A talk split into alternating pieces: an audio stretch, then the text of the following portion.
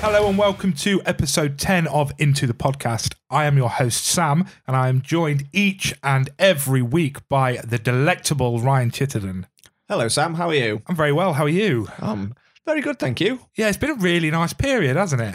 Lovely, lovely Christmas period. Nice to have time off from work. Yeah, we're not seeing each other a lot because of Christmas Day and all that sort of stuff. So it's nice to get together. And also, we're doing this with a bunch of beers in hand. I know it's nice, isn't it? That's the beauty of having time off, where you know, come over a little bit earlier than normal, rather than doing like after work or trying to fit it in where where we can.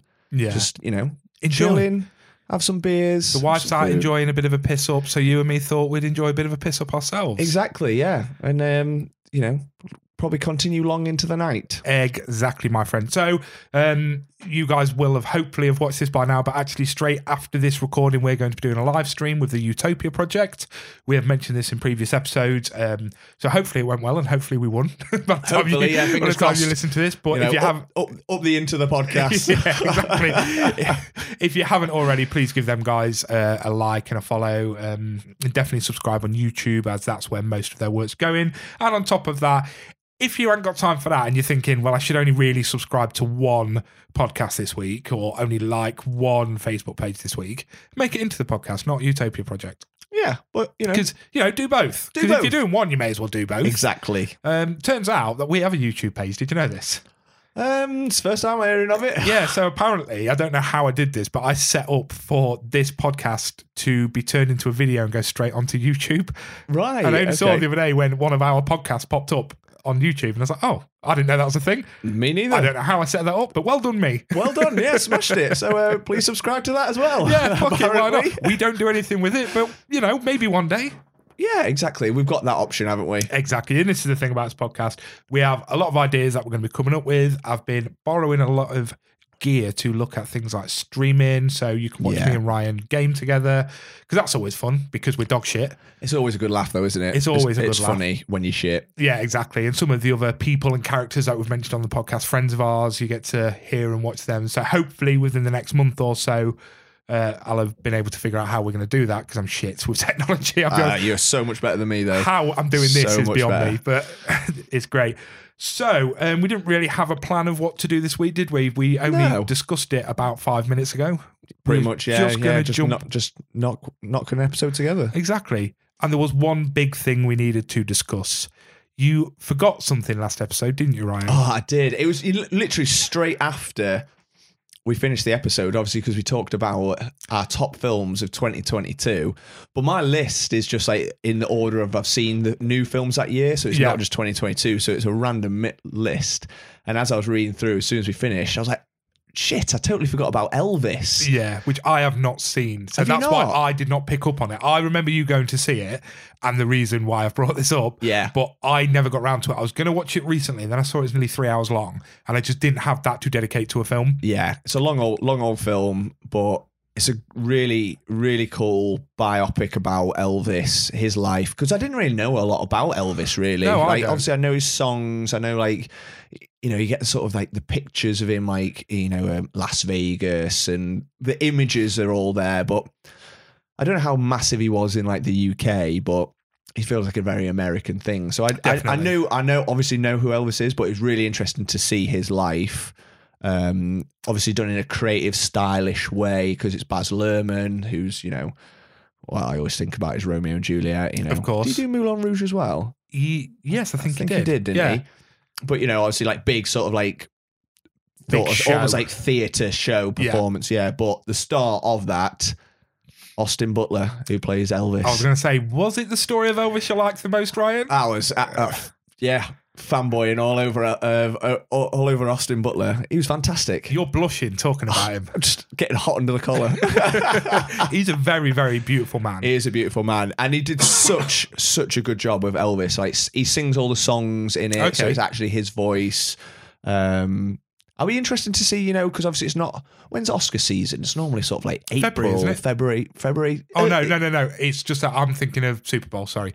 Yeah, I think it is March, It's, April. it's time. early in the year Yeah. though, isn't it? So it'll be interesting to see when it comes to award season if he does get recognised because he's fantastic, and you know hi- his co-stars Tom Hanks, one of the greatest actors of all time. Exactly. Yeah. But Austin Butler steals the show, and it I feel like it takes a lot to upstage Tom Hanks. You know, Yeah, and I'll be honest. I've missed quite a few of the biopics. I never watched the Rocket. I never watched Rocket Man. me neither. um, and I love Taron Eg- Egerton. Eg- Egerton. Yeah. Um, I missed and- the Queen one as well. I still I, not you see, seen I that. did see that. I loved that. I thought Rami Malek was fantastic. Um, yeah, so that one was good, and I was like, you know what, I'm loving this biopic stuff that they're coming out of at the moment. yeah, Um, but yeah, I missed Rocket Man, which is a shame because I heard it's like it's not a full biopic; it's like a fantasy film. Or yeah. it sounds off its tits, and I Yeah. love that. yeah, I feel like it just sort of goes in random directions. Um, they brought out a Bowie one as well, They did, and yeah. it was it was what was it called? Was it called like Star Man? And it was actually it's got um, I know we're going off topic a little bit here, but it's got um a folk singer called Johnny Flynn who plays the lead role Okay. as Bowie, and I absolutely love Johnny Flynn. He's Mhm. one of my favorite music artists out there oh wow, but he's in um it's mainly turned to acting now and he's in loads of stuff he's like in emma he's in um the dig he's in he's in loads like british stuff and Yeah. he plays it and i was like oh my god like that's this is gonna be amazing but then I, it- um, they didn't get the rights to the Bowie estate, so they've got no rights to Right. the music or the copyright Oh, stuff. fucking So it's hell. just like, and apparently, I, I'm not seeing it, but all the reviews for it are that it's absolute dog shit. which is a Like, shame because it's not like you look at that; that's not their fault. They didn't get the rights. they've They got, they've got- tried. they- they- yeah, they've got absolutely no chance straight away. You imagine doing like a Queen biopic with no Queen music; it would- just wouldn't be the same. Or you know, exactly. so- but yeah, biopic season sort of took over. Really enjoyed the Elvis one. Austin Butler, he was fantastic. Oscar nomination? I think so. If you're talking about Maybe. it this highly, yeah. Well, you, And if heard, it- you and if heard it he's- here first into the podcast. Yeah, yeah. Your and top if, he, tip. if he's out acting Tom Hanks, yeah, that's it. I mean, Um, yeah, it just means Tom Hanks will get the uh, supporting Yeah. supporting actor. won't some, he? some actors and actresses they just have to like just you Turn know, up. turn up, like do a fart on screen, and they get an Leave. Oscar Yeah, nomination. Um, It's like us and Star Wars, isn't it? yeah, Yeah, all right. Just just a bit of shit on telly. I'm like, it's Star Wars. I love really it. good, really good. um, yeah. Speaking of Star Wars, Mm. I know again we're going off topic a little bit here, but I recently watched Andor. Have you watched ah, that? No, I've only seen the first two episodes, which is fucking annoying me. Anything Star Wars comes out, I'm all over it. Right. I yeah. don't know what it is. It's not that I've not had the time, which Yeah. I'll, I'll talk about in a minute because I've watched a lot of films. I just I keep forgetting. That, yeah, that's it. I we only watched it recently, like over the last couple of weeks, but we like binged it, and I absolutely loved it. I've Incredible. heard such amazing reviews. Of yeah, incredible. It's like I've seen a lot of people say it, and I totally agree that it's Star Wars for adults. it. Yes. It's no, it's nothing cheesy. It's like the sort of gritty underside of like the rebellion, like the start of the rebellion, and like you know how the empire almost, you know, this almost like Nazi esque or like KGB, like secret service, like the Yeah. SS, and they're all like going in and taking over, and it's you know like this rebellion trying to fight against them, and you know there's no lightsabers, there's no cheesy music, there's no force. It's just like real characters, and it's a bit of a slow burner. Don't get me wrong, but.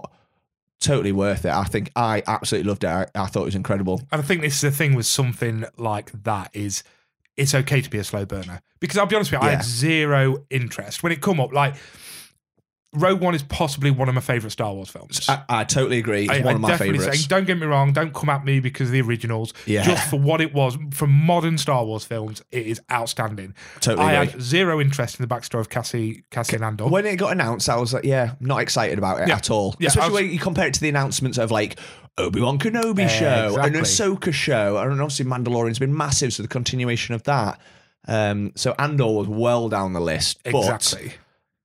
you need to power through and watch it. Oh, I will, I will. Um, it obviously, you know, without going massively off topic, but Kenobi wasn't great. It, had its moments. It had its moments, but overall, it dips and troughs. And The problem with Obi Wan was it had its moments were that big that it overshadowed a lot of the shit. yeah, So, for example, um, Darth Vader pulling down the the freight carrier, unreal one scene. of the best Star Wars scenes I've, e-, I've ever seen. Yeah, it yeah. was. inc it really encapsulated how terrifying. Vader is this man is Yeah, when he's walking down. Is it in Tatooine when he's walking down, just ripping people out of Yeah. houses?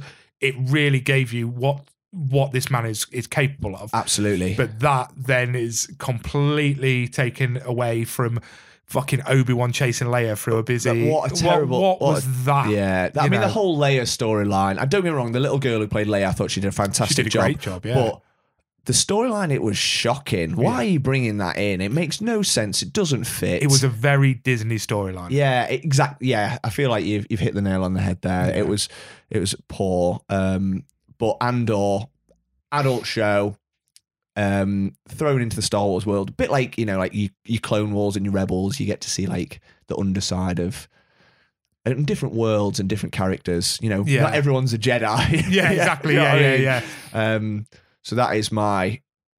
I know I was going to do 60 second recommendation, which I will do later, but But that's a recommendation. that is definitely. uh, I wanted to say more than 60 seconds on that. within the next week, I'll have watched it all. I Nice. will have smashed through it. Unfortunately, at the time, the problem is my housemate is a bit of a pain to get down watching TV. Right. And whenever he's like, I want to watch this, I'm like, okay, dude, we'll do Let's it do together. it together. So we yeah. did do Obi Wan and shit, which was weekly. So we made one hour a week to watch it together, and like whilst we're having tea.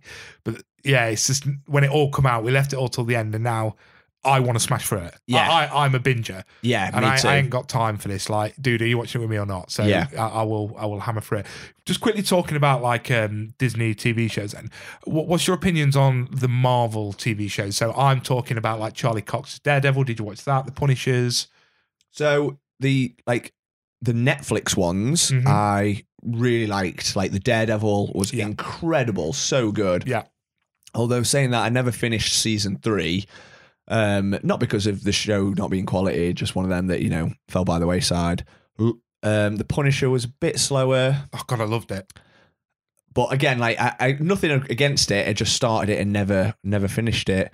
But then I I watched most of Jessica Jones. I know loads of people loved that. I, love season one. I- hated season two. Yeah, I didn't really get into it, and Luke Cage, I never really got into, and I. s- So I missed a load, and then went back, and then I went back in with Iron Fist, Oh, and that was God. absolute garbage. I mean, one, they did not do Danny Rand justice no, as a character. Yeah, it was shit. It was terrible. Luke Cage had this thing. I can't remember which way round it is. The two bad guys are Cottonmouth and Diamondback. right? The main, so the main bad guy who he like fights at the end, I think that's Diamondback, whatever his name is, was shit. The other guy was better. Okay, Uh, and I was just kind of like, oh, this takes it away from a bit. The reason I bring it up is because obviously Charlie Cox is is carrying on as Daredevil, yes, which is very good. I have not seen She Hulk, but me he's in that. neither. Um, now he has come out recently saying you've had the daredevil you wanted. That's not what you're getting. Oh, I There- see. there's no gore. We've done that. We're going down a different path. Ah, So so disappointing. It is. Don't get me wrong. I'll give it a go because Charlie Cox was incredible Yeah, as Daredevil. yeah, he was. Um, I thought he was fantastic. I love like when he shows up and shit now. Um, He's made a household name for himself, he- hasn't he? he With that, really with that has. role. but the problem is how amazing Daredevil was. I mean, just himself that and Punisher. The um, the full scene fight videos where it's one long camera Oh, action. Love that. Every Love season those. had one. Yeah. They were outstanding, gory as anything. Obviously, they brought Punisher into Daredevil um, for uh, the Season- prison uh, storyline. Yeah. Um, he came in season two, didn't he? Yeah, that's right. And it Yeah. was just outstanding. I'm a little bit disappointed to hear this. Uh, You know what? I'm not all about gore. I'm not, it doesn't have to be that. What you have done is create an absolute monster with these shows. Yeah. Like, all right, fair enough, taken away from things like Iron Fist, but you've created a monster with Daredevil and Punisher.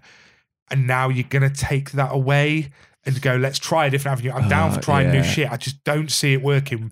No. One, because we have a preconceived conception, sorry, of what he is now Yes. if you're going to do that, you've got to go with a different person. Uh, yeah. And Rebrand. I agree. Yeah. And I just. The only thing that would make me watch it is because it'd be Charlie Cox. Hundred percent, yeah. So that's the only reason I would tune in to watch a new Daredevil show is because I'm basically being loyal to Charlie Cox Absolutely. after the show that he put out before. Yeah, And if it's not going to be the same, yeah, I guess we're just going to have to think of it as a brand new show.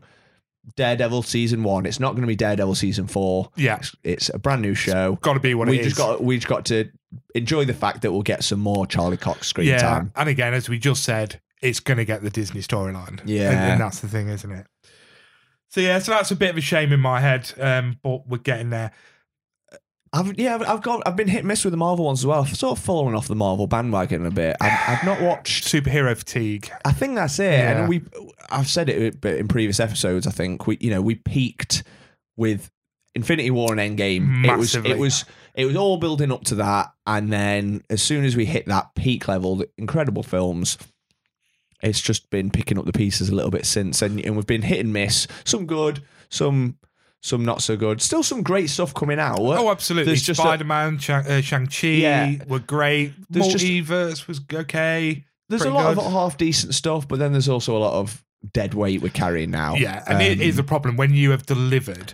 Like, I am happy that I'm going to die uh, of that age where we got to. we got the all. we yeah. got Infinity War. We got all of that fucking lead up and storyline to Endgame and Infinity War. Like Yeah. we, that was part of our history, Oh, Our absolutely. It's, mo- it's cinematic history. massively. And, like, and it's, yeah, I'm s- like grateful that we grew up like through that. It- Absolutely. It's peak time. yeah. Yeah. you know, we, we had a lot of the drivel beforehand. We had, you know, the Eric Banner Hulk. We had Edward Norton Yeah, Hulk. We yeah. had a, a lot of shit beforehand, but it, it was cinematic history that, as a thirty-year-old man going to see these films, uh, just as excited as the twelve-year-old boy sat next to me. Absolutely. Do, yeah. do you know what I mean? Yeah, like yeah, some, yeah, yeah, someone's totally. kid, and we are gasping at the same time, and yeah. Yeah. just yeah. absolutely shocked with fucking you know uh, Like, so- Milner going to To, to, Captain America, Captain yeah, America, yeah, like, the what whole the fuck? audience literally just gasped, like you Yeah. know, it was unreal. Or then when when I first went to watch it, um, we went to watch it in IMAX, and obviously IMAX is there's loads of seats, so it's like hundreds of people to go there. to one in Sheffield. Yeah. I went to that one as well. And so- um,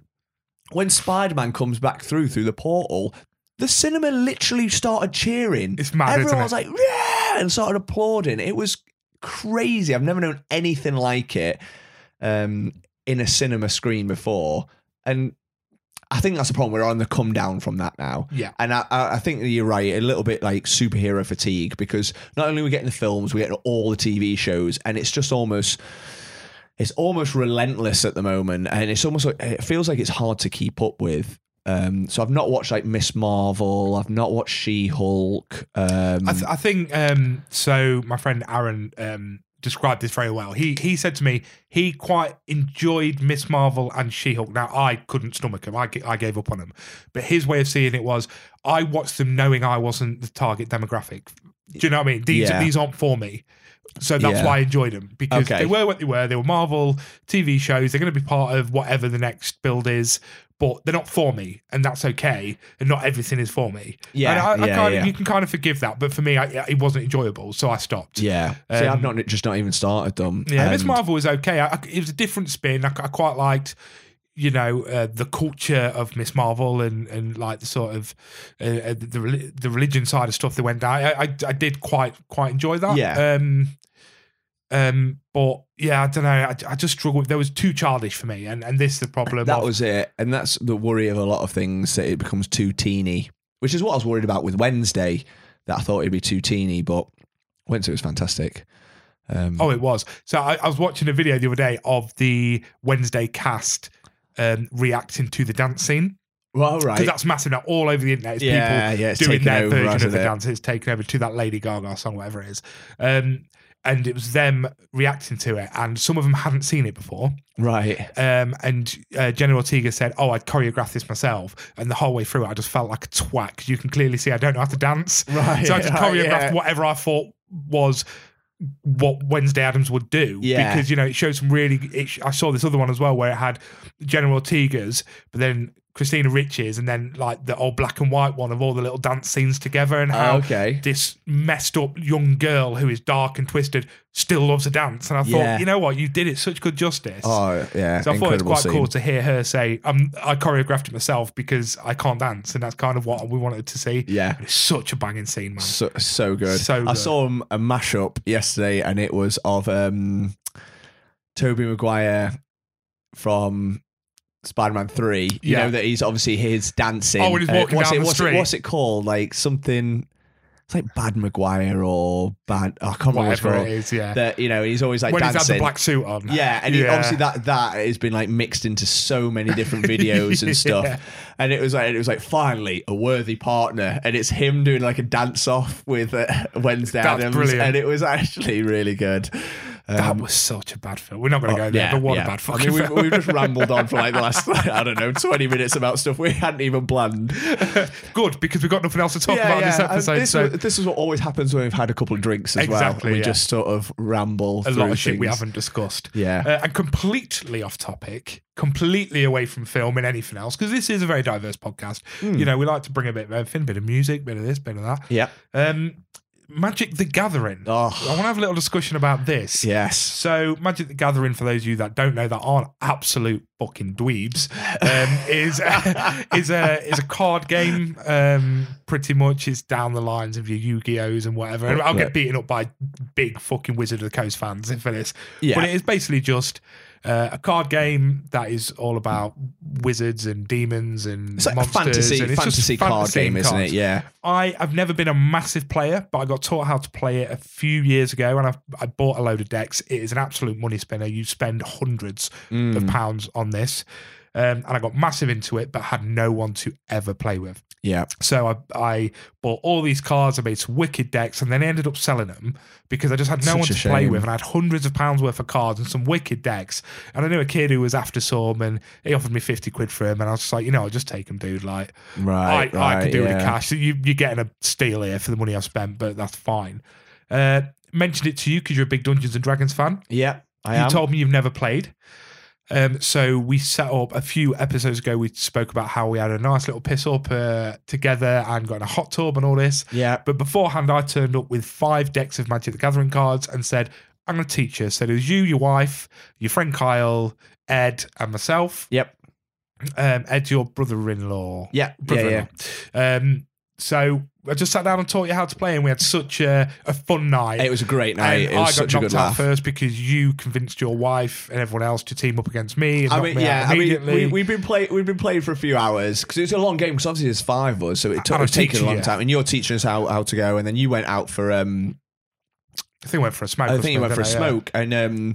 So I I was I was the villain here 'cause- mainly because I, I was we'd had a few drinks. I could Yeah. barely read We the had- cards. we had I- smashed we were the, drinking the, uh, White the Russian, White so Russians. I barely see anymore. The hot tub was calling me. It's like right, let's let's get Sam because obviously you're the pro as well. Like th- we I? had And I'm uh, no- not even the pro, but, I'm the one who knows how but to play. compared yeah. to our level, you're certainly Yeah. the pro. So we were like, we have no we no chance of beating Sam because we barely know the rules. So it was a case of right, let's just go all in, everyone at Sam, and we knocked you out. Um, but then the, the good thing of that was it created a domino effect in it. As soon as you went out, another player went straight out because we'd gone all in, and and then it, it knocked us all out. But and then we went and celebrated in the hot tub. Yeah, and then within that, the next day, a Magic the Gathering group chat was made with the five of us. Of Yeah. let's ha- what do we do for for decks? How do we do this? How do we do that?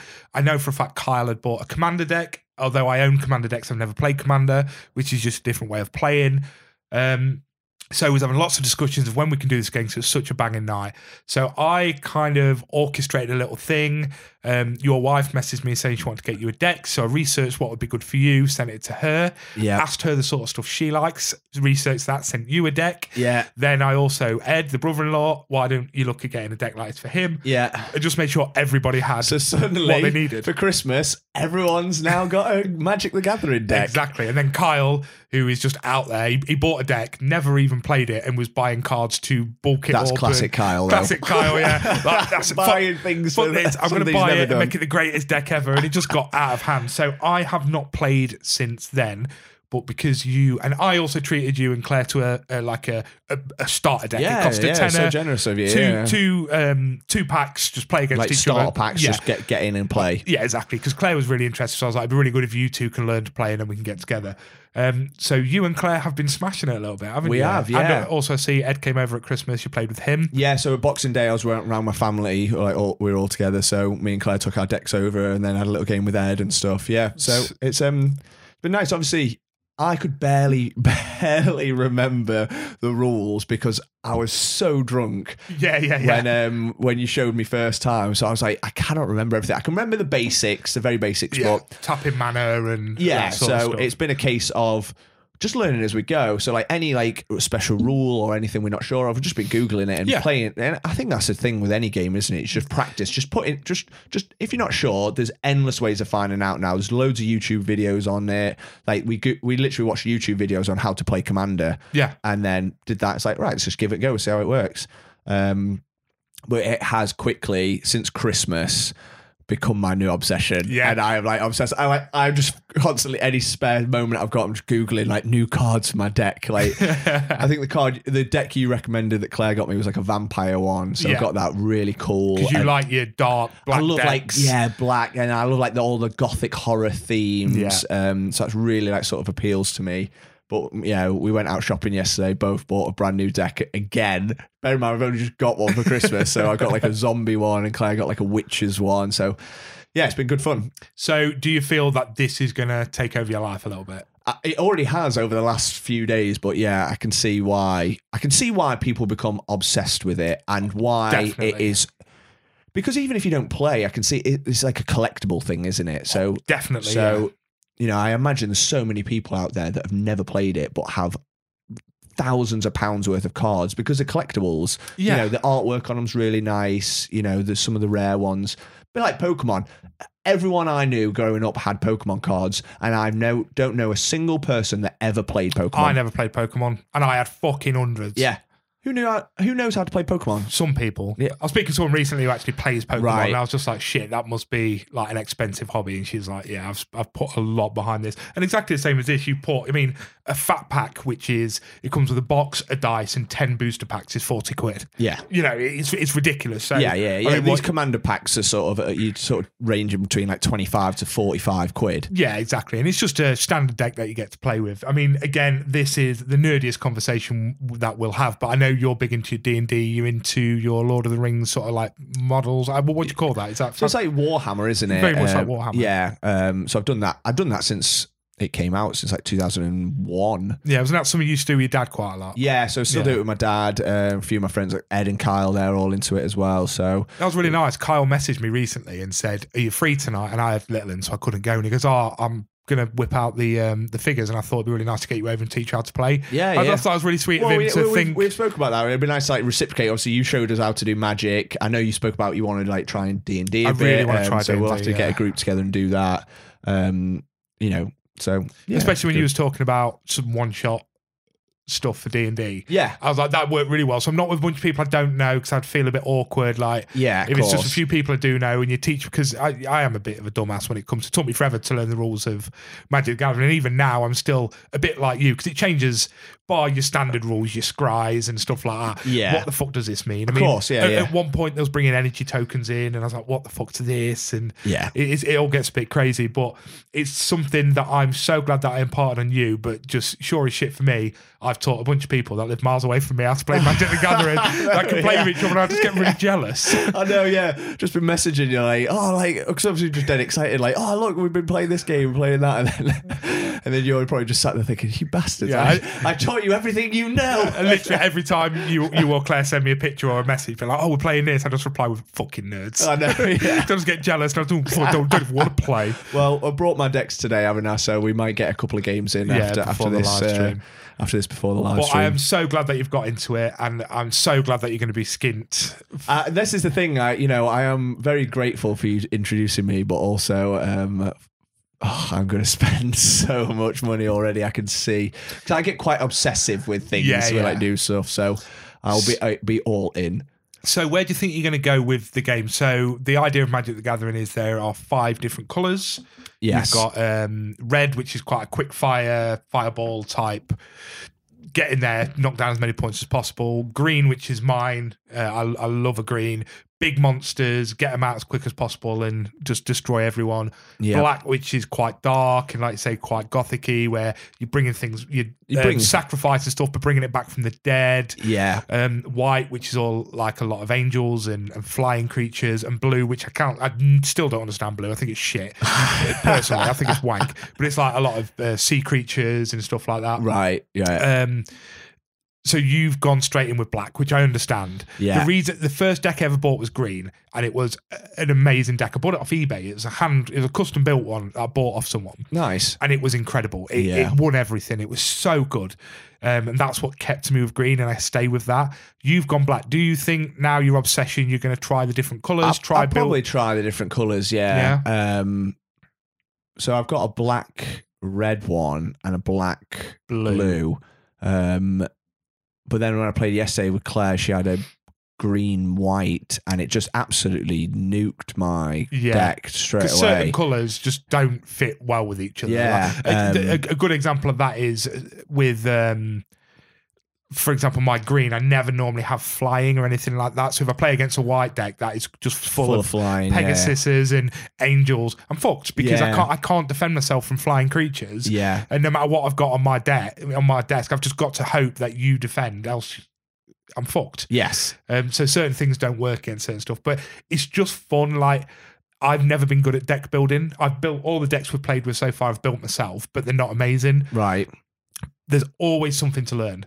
And that's Yeah, what I love yeah, about this. It's yeah. learning how to build a better deck, learning how certain cards work with each other, you know. Yeah. That's it. Yeah. So Magic the Gathering, if you don't know it or you don't follow it that much, there is a yearly Grand Prix and like the prize is a million dollars. Like it's huge. That's crazy. I love watching the Grand Prix. right. Oh, There's so much, but we're I know- talking didn't know that. yeah, so there's certain decks that people use, and it's just ridiculous because people play it so quick. You know, when you watch them quick games of chess, bang, bang, bang, bang, Yeah. done. Yeah. Yeah. They're doing that. They're whipping these cards down, and everyone just knows what card needs to come next to a bit to activate this ability and this ability and this Oh, it's ability, which is crazy, going to isn't kill you. it? It's next level. And a game can last four turns. Bum, bum, bum, done. They're shaking hands and fucking off. Yeah. And half the time, I'm watching the Grand Prix going, "What just happened?" yeah. a card comes out with uh, two paragraphs full of writing that I'm trying to read. What does that do? What does this card do? Boom, Yeah, and game's they're over. already like two, game's over. they're two turns ahead. Yeah. Yeah. And yeah, it's game over. It's like what? It's yeah. very yeah, it's very much like chess in that in that It aspect. is, yeah. I can I can totally see why. Like very tactical. Um, it's so much fun though. Like like I said, I've only been playing it like like literally like a week. yeah, Um,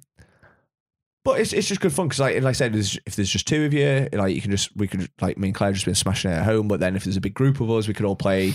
Um, and I, I like that. Like I like the social side of it as well. yeah. like, of course, I because know- I've only ever played one on one. You see, Right. so I taught my housemate how to play.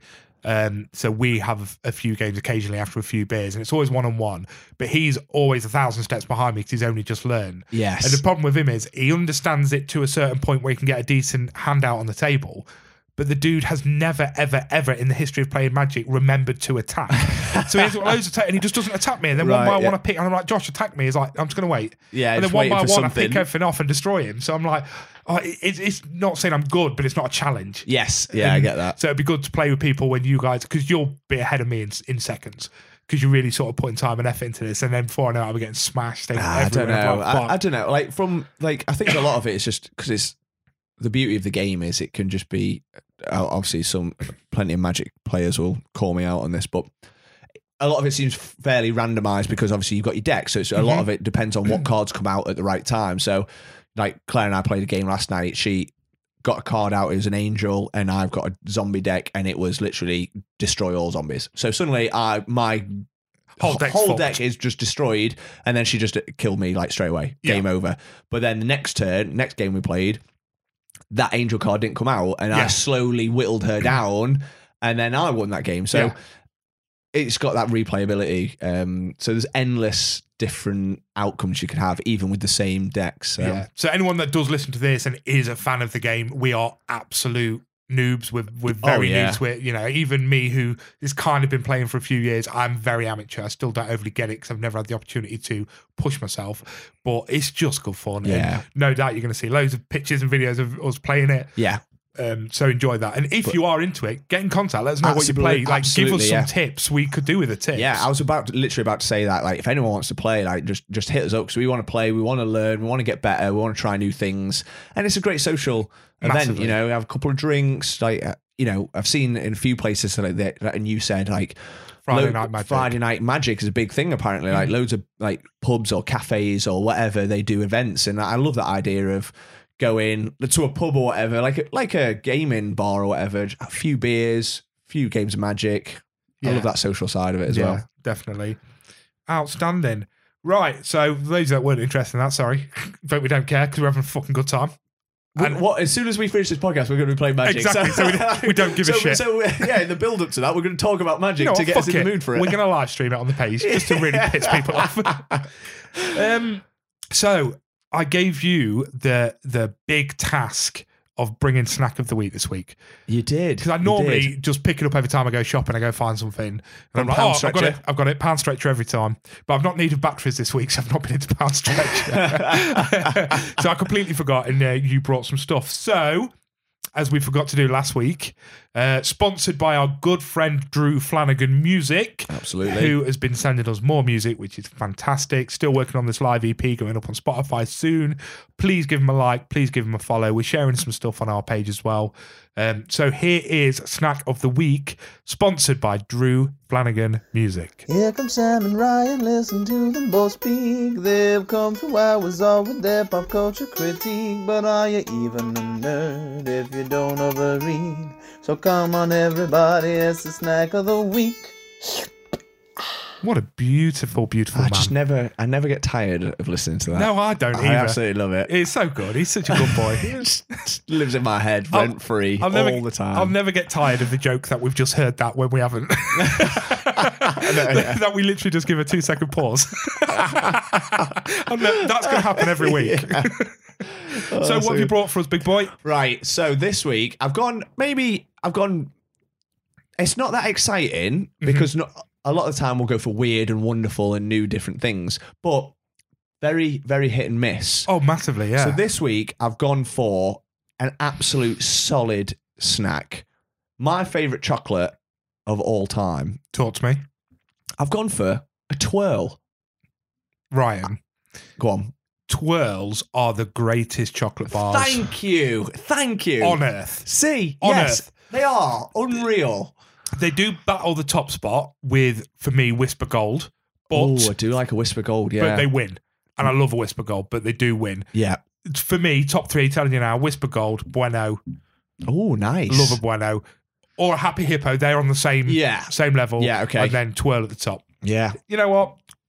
Enjoy the like orange ones and shit, but just give me a twirl. Just give me a twirl. Don't fuck about with orange Oh. Yeah, and stuff. It's just- fine, but that's not what I'm here just for. a standard twirl. You can't you can't beat it. And we were talking earlier with Joe and Hugh when they were round yeah, we- about a flake. yeah. Flakes are great, but they're crumbly. very crumbly. They get everywhere.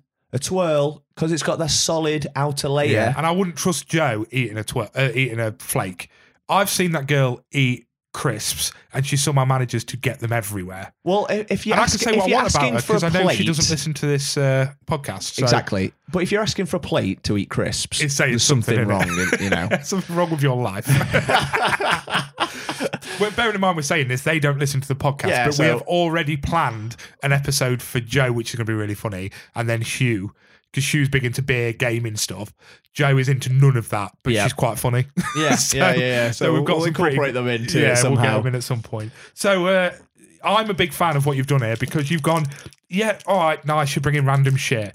But actually, snack of the week isn't about new and wonderful and weird. It's about, do you want a snack? Yeah, what do you love? Yeah, Let's what- let's enjoy something we let's, love. let's enjoy. So uh, uh, I brought a twirl, staple chocolate, Two fingers. two No, fingers. none of this fucking snack bollocks. either. yeah, yeah. I'm going to this twirl. Mm. Oh, you can't beat it, can you? I mean, it's just it's just quality. It's just quality chocolate. Mm. It says Cocoa Life on it. I don't know what that means, but still. No idea. Oh, I don't read the packet. I'm quite I'm- happy. I know what I'm getting. Normally, after a mouthful, I'm like, right, let's move on. No one wants to hear us eat. I'm not stopping until this is done. Exactly. Because it's not new as well. We've we've all we've both had m- m- God knows how many twirls we've had in our time, God. but um, we know what we're getting, so we don't have to analyze it. Well, All the listeners have eaten a twirl before. of course we have. If you haven't eaten a twirl before, let us know Yeah, because there's something wrong with you. absolutely. And I get it, unless, you know, you're like vegan or something. No one's born vegan, were they? Well, yeah, true. Someone's had a twirl growing Do you up. think, do before you, think being you get vegan twirls and stuff? vegan. Um, there'll probably be some sort of knockoff, maybe. Mm. So I our don't friend, our friend Kyle, who we mentioned quite a lot, is a vegan, He is. and he's pretty banging at finding vegan substitutes, isn't he? He is. Yeah. Um, so Kyle, if you listen to this, tell us what the best vegan chocolate is. and we'll give that a go. And how's it rank against a twirl? Yeah, well, we know where it ranks is below. but Obviously, Mm. everything's below. this is the man that gave me the only vegan cheese that I was like, shit, this is amazing. Mm. So yeah, I'll be interested in that. Yeah, a vegan twirl equivalent. Mm. Well, that was incredible. Yeah, I've just smashed it all. It's all gone. Did you only bring two? Yeah, sorry. You prick. Why don't you buy a multi pack? I have got some multi packs at, at home as well because I got bought them for Christmas. But no, you didn't want to share them with your boy, did you? I just want to eat them when I get home. What a prick. All the time I bring you all the best foods, yeah, I brought you one. but you have more at home. You can't just eat one twirl. that was so good. I enjoyed Tell- that a tell me lot. that's true. You can't just eat one twirl. No, no, you because can't. I'm going to be thinking about twirls now until I go to bed tonight. Yeah. And it's going to be a long night. I reckon 'cause we we've can got a get lot some to do. delivered on like Just Eat or something. Oh, easy, yeah. we'll, we'll order some with the pizzas we get after this. yeah. Grab some twirls with Just that, get please. twirls from the shop next door. we'll give you an extra five quid. Oh, Yeah, Ah, why not? Right, snack of the week. Um, oh, you know how we really enjoyed just listening to snack of the week jingle. Then Yes. should we have another jingle? Well, you know what? We've not had enough jingles recently. You know, we really haven't. We had one last week. Um, so yeah, sh- I think we should have another jingle. Shall we? Yeah. So Drew Flanagan Music, who um, is obviously a big fan of the jingle and a big fan of the podcast, um, he's also a big fan of getting a recommendation for something in sixty seconds. Yeah. Just fast. fast in there. boom. He said to me, he says, when I get a recommendation from some someone, I stop listening after sixty seconds. I've heard that by a lot of people. Yeah, so we just went, you know what then, mate? This is for you, right as a jingle. So here is 60 second recommendation by Drew Flanagan Music. 60 second recommendations into the pod shortest presentation. Music, film, even serial. 60 seconds recommending. Listen close, it's not never ending. Time is short. Oh god, what a song. What a banging song. I have to, oh god. I love listening to that. Do you prefer that or the Slack of the Week jingle? it's hard. Snack snack of the week's the original. It is It's the OG, OG. innit? It- it is. It is. So I, I'm not saying either's better, but snack of the week's OG for me, and Yeah. that was stuck. Although this has been stuck in my head, snack of the week was stuck in my head for weeks. Yeah. H- housemates going out. Bye, Josh. Bye. Bye. Don't know where he's going, but I'm sure he's going to go out and be an absolute deviant somewhere. Yeah. he had that look A in his knowing eye. nod. Yeah, he had that look in his eye as he walked past. Bless him. So, 60 second recommendation. I am going to get the stopwatch up. Um, dum, dum, dum, I'm a little bit dum. nervous about doing this one I know you said this to me. purely because it it deserves so much more than 60 seconds. Give it an intro. Give it an intro because I feel I feel you need to say this before you do it. So I've watched recently. I have seen it before, but I rewatched it um, last week. An absolute classic of cinema, like cinema history. We're talking here. Um, it is a film from 1956, Japanese film, The Seven Samurai, um, and yeah, I wanted to recommend it because I, I, we've not planned to talk about this for it in any in, in any feature, but I wanted to I wanted to get it in because That's fine. not many people have spoke have seen it, but everyone bloody should. Yeah, so it, it might be something we talk about in the future. Yes, But whereas 60 seconds doesn't give it justice, you wanted to just be like, look, I have watched this, guys. Although we might discuss it in the future, give it a watch. Give it a which I watch. think is fair enough. absolutely. So So you're gonna give me my sixty I'm seconds. going to give you 60 seconds and we are starting now. Okay, so Seven Samurai, like I said, it's a it's an it's a 1956 black and white Japanese film, and it is set in sort of like feudal Japan, and it is almost like the original action film. There's probably some before that, but that's like the most famous one. And the story is that seven samurai that get grouped together, a ragtag group of seven samurai, to defend a village against a horde of 40 bandits. Okay. It is like the original action story that has been replicated Millions of countless times, yeah. since. Like it's literally the Magnificent Seven. They ripped this film off, and it still holds up today. I watched it recently. It is a long film. It's three and a half hours, but you really get to know the characters. The action still holds up well. It is like the original of like slow motion action. There's so many film techniques in it that started there. It's incredible. Deserves so much more than sixty seconds. But the Seven Samurai, go watch it. Banging. That was just under a minute. Well done. That So- was hard, mate. I could I, I could have done a whole episode on that. Oh, easy. Yeah. And we, we totally get that. So, as a recommendation, where did you watch this? I watched it on Prime, but Okay. I it's not directly on Prime, so I set up a a um, subscription with BFI, so the British Film Institute. Institute. Yeah. So they like a lot of things you can get that through Prime. So I got a free trial, I think like a week free trial with it. Um and it's got me access to loads of classic films. It's actually incredible. So many films Wow, on there okay. that I've clocked already. And then it's I think it's a fiver a month that's not bad. after after that. Um so that's where I got it, but you could probably pick it up on DVD for like a couple of quid. Yeah, you yeah, know, yeah. it is probably quite easy to get hold of. Um, have you seen it? I have not. No. But I'm going to on your yeah. recommendation. Like like I said, I it's it's a long film, three and a half hours. But you've got to be in the mood for that. You've got yeah, to be. it- you've got to commit this is yourself. what I'm yeah, doing tonight. Yeah. And you've really got to be in the headspace of I'm going to sit and watch a three and a half hour film. absolutely. Social media's away. We're all slaves to our phones. Put it away. Put it get away. some food and just fucking chill. yeah, yeah, Yeah. And I, th- like I said, I think say it's you know 1956, so it's an old old film. Yeah. um, but it still holds up now, and Banging. you can see how that gave birth to so many like iconic characters, like way films are made. It's literally like it's just unbelievable cinema history. Like I said, Banging. I'll give it a go then. From the greatest action film of all time oh to the greatest action star of Oh. all time, Yes, we want to have a little bit of chat about Nicolas Cage. that is the the yeah. Sir All we want to talk Nicolas Cage, is it Sir or Lord? I can't remember which one he is now. Oh, God, God, God, Nicholas Cage.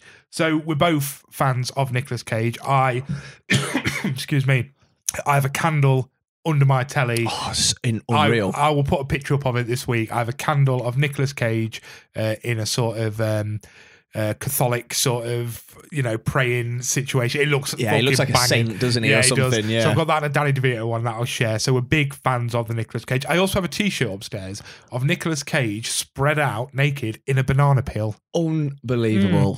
Hmm. because that's exactly what you want of Nicolas Cage. Yes. And the reason we're going to talk about this is we finally, finally got around to watching the unbearable weight of massive talent. Ah, yeah. I've So- been excited for it for a while. as soon as this was sort of mentioned, so Nicolas Cage is known for doing every film that's ever, but this dude will will take a film on, you know, if he's, if he's playing a banana peel on the floor or if Chris Packett, I'll do it. I'll do a good job of it. Yeah, yeah. They're like he does such fucking weird and wonderful and wacky films, but he's done such amazing films, He's done a lot of amazing films, but he's also done a lot of a shit. lot of shit. And then it was brought out like things like oh, Nicolas Cage is going to play Joe Exotic in the new Tiger King film and all this sort of shit. Mhm. Around about the same time, we heard that Nicolas Cage is going to play a film about Nicolas Cage, who talks to Nicolas Cage, Yes. his old characters, and oh, what the fuck is this? I am down for this. Then it got better that I found out Pedro Pascal was going to be in it. Yeah, incredible. And I've just been waiting and waiting. Again, this is a film that I would have watched by now, but I promised the housemate would watch it together. So this was Christmas Day film. Really. I watched Oh, this and Glass un- Onion unbelievable. on Christmas Day. So the unbearable weight of massive talent. Do you want to give it a quick synopsis? Do you want me to do it? um, I don't mind. Uh, I'll tell you, what, I'll, I'll give it a quickie, and anything I miss, sort of just jump in. Sure. So Nicolas Cage is still dotting about doing some bullshit films. He wants to become serious, so he's gone for the serious role, but he doesn't get taken on it. So he's decided uh, his family's breaking down. His family aren't interested because all he does is work. So he's decided one last gig, and I'm fucking done. I'm giving up on this shit. But the gig, who comes from his agent, who is played by David Spade. Did No, David Spade? not David Not Spade. Dave, not Dave. Fucking David Spade, dickhead. Um, It's um. Oh my days! It's Barney from yeah. How I Met Your Mother. I always get them two fucking out, and I hate David Spade, so I'm really pissed off I said that. Oh, I can't believe you said David Spade. Yeah, I I'm a know. big fan of him. What's his name? Ah, it's going to annoy me that I'll have You- to. I'll you- have to Google yeah, it. Google it. give me, Give me, give me a second. Google it. So, um, this last gig that he gets from him is is it five million It's dollars? a million dollars Oh, a million to dollars. turn up to a birthday party. Just a birthday party on an island for some rich arsehole. Neil Patrick Neil Harris. Patrick Harris. Fuck it. As soon as you looked at me, I was like, ah! He- he's, he's known as like Hollywood's greatest dad as well, isn't he? Like, Yeah, he's, yeah, yeah. he's such a fucking legend. Um, yeah, so he owes about 500 grand to some people. like debts, yeah. and he's like, I just want to pay it off, get a bit more money, then I'm done. So he's like, you know what? Fuck this shit. I'm going to go and do this birthday party. Yep. Turns up on the island where he is met by um, Pedro Pascal. Pedro Pascal. Javi. Javi uh, takes him. There's a brilliant opening scene between them two where Neil Patrick Harris gets it in his head that, well, he might want you to suck him off or blow him off or something. So he asks the driver of the boat, like, Javi isn't going to make me, like, wank him off or watch him shag his wife or make me shag his wife. And the whole time it is him. Yeah, yeah, yeah. it's just really good. So that's pretty much the story. Um, the FBI are following Javi because he's a well-known drug lord, and they have taken a is it a, The- the- po- a political The president, I think it's like the president's daughter, Catalonia's daughter, has been kidnapped. I think that's the opening scene. yeah She's like in an apartment with a boyfriend, watching uh, watching Con Con Air. Air, um, and then like kidnappers come in and steal her away, So and then um, they think it's the drug lord. they think it's Javi. Javi who has hired Nicolas Cage to come for, to be a special guest appearance at his birthday because Javi is the ultimate Nicolas Cage Cage, fan. Wants He's a him- proper nerd. wants him to take on a screenplay that is row. yes. Um, and the FBI basically get hold of Nicolas Cage and say, "You work for us. Yeah. you're going to go undercover and do this." It sounds ridiculous. It is ridiculous. It is just as ridiculous as you think. And let me tell you now, from a film that is this ridiculous, Pedro Pascal is outstanding in this Oh, film. He is so He so good at starts it. off playing this fucking groupie, this nervous groupie. It's like me at, me So- at Comic Con. Yeah, so well, and he's like, he doesn't dare talk to him, but he, you know he's a big drug lord, but he has anxieties Yeah. around. He's like, no, no, I can't be there when you read my screenplay because I've got anxieties. And um, there's this amazing scene where they finally become friends, and they're talking about film, and they're talking about classic film and why he got into it, and they're talking about some of the greatest cinema history that's Yeah, ever yeah. gone. And it all builds up to this one moment where the music stops and Nicolas Cage says, So, Javi, answer my question. What is your third favourite film? and he goes, Paddington 2, Paddington too. which is an absolute go to in this house because my daughter is I've not obsessed. seen it, but I really want It's to now so after good. watching and then this. Nicolas Cage is like, What the fuck? Cuts. He's watching Paddington 2 crying. yeah, yeah, yeah. Just like, What a piece, what a masterpiece. it's so crazy. What did you think to this film? So I was very excited beforehand, before because I, I- Yeah. like I said, I, I'm a big Nicolas Cage fan. Um, I love the idea of this film. It's totally ridiculous. Um, because he keeps getting flashbacks where he, when he's pissed up, he talks to a younger A younger Nicholas version Cage. of Is that himself. from Wild Heart or? something like that. I'm not sure exactly sure 'Cause he which go- specific Nicolas Cage it is. Yeah, I'm sure it's Wild Heart or something like that. But Um, yeah, it keeps going back to him and and this younger Nicholas Cage, and they've done a really bad version of like, age eh, reconstruction yeah, like and all that shit. de-aging him. Yeah. The agent, it's just really bad. There's a scene where Nicolas Cage makes out with Nicolas Cage, and Oh, it's just stupid. It's a stupid film, and obviously going into this film, I knew it was going to be ridiculous. Yeah, you you've know, got you're to have watching a that. film, a, a Nicolas Cage film, where he's playing himself, and he's it's just littered with Nicolas Cage references to all his films over the years, and but everyone else, all the other actors, are not uh, playing characters. Um, I, I absolutely loved it. me too. It was so good. It was so funny. It was so ridiculous. Pedro Pascal, as you've said, he was fantastic. in such a bullshit in, film. In some ways, he was the star of the show because Agreed. I, I just um. He just played it so well. This like nervous groupie who's like the head of this crime family, and it's just he was just so believable. He was just cute, wasn't he? He was He like, was. he's like oh, like just oh, I just you, loved you him. really start feeling for him. Yeah. Even though you're like, he's the bad guy. There's this really amazing scene where they drop acid. Oh, because yeah. they're going to go and Unbelievable. talk. So this is the point where Nicolas Cage knows it is what it is, and this is what I've got to do, and I've got to try and get him admit to it. So he's like, he's like, let's go talk about screenplay. We're going to Yeah. go do the screenplay. I've agreed to take it on. Yeah. I want to stay longer. So they drop acid. Yes. And there's this amazing scene where they're both like really worried because two old men on a bench are staring at them, and staring they, and at they them. think it's like the FBI Yeah. and they run away and there's this dramatic scene where they're trying to get over a wall and it's like such slapstick humor Yeah. But it, I laughed just- Oh. out loud. I was crying with laughter because it just wor- it works so well because they- obviously they're just off their head on acid. It's just a ridiculous scene. I, I think that scene's pretty much shown in the trailer. To be fair, Yeah, yeah. But it was so so funny.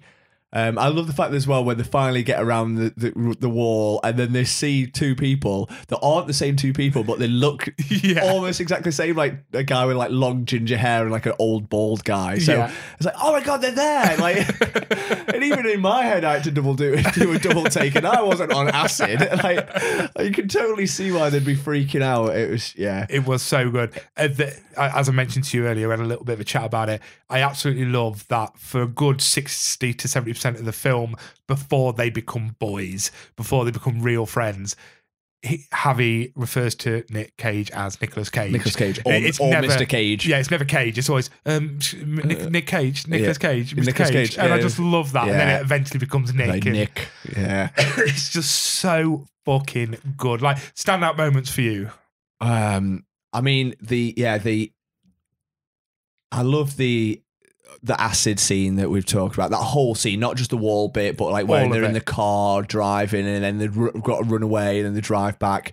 I love the bit as well where, quite near the start, where he first gets to um, Mallorca, where it's set. And he's not fussed, is he? He's really can't be bothered. He's not bothered about Javi, and Javi takes him to the cliffs, and then That's he gets so funny. and yeah. he gets him to like pretend because Nicolas Cage is in, he's on a right downer. He's going to retire from acting. You know, like like you said, his family's falling apart, so he's in a bit of a miserable place.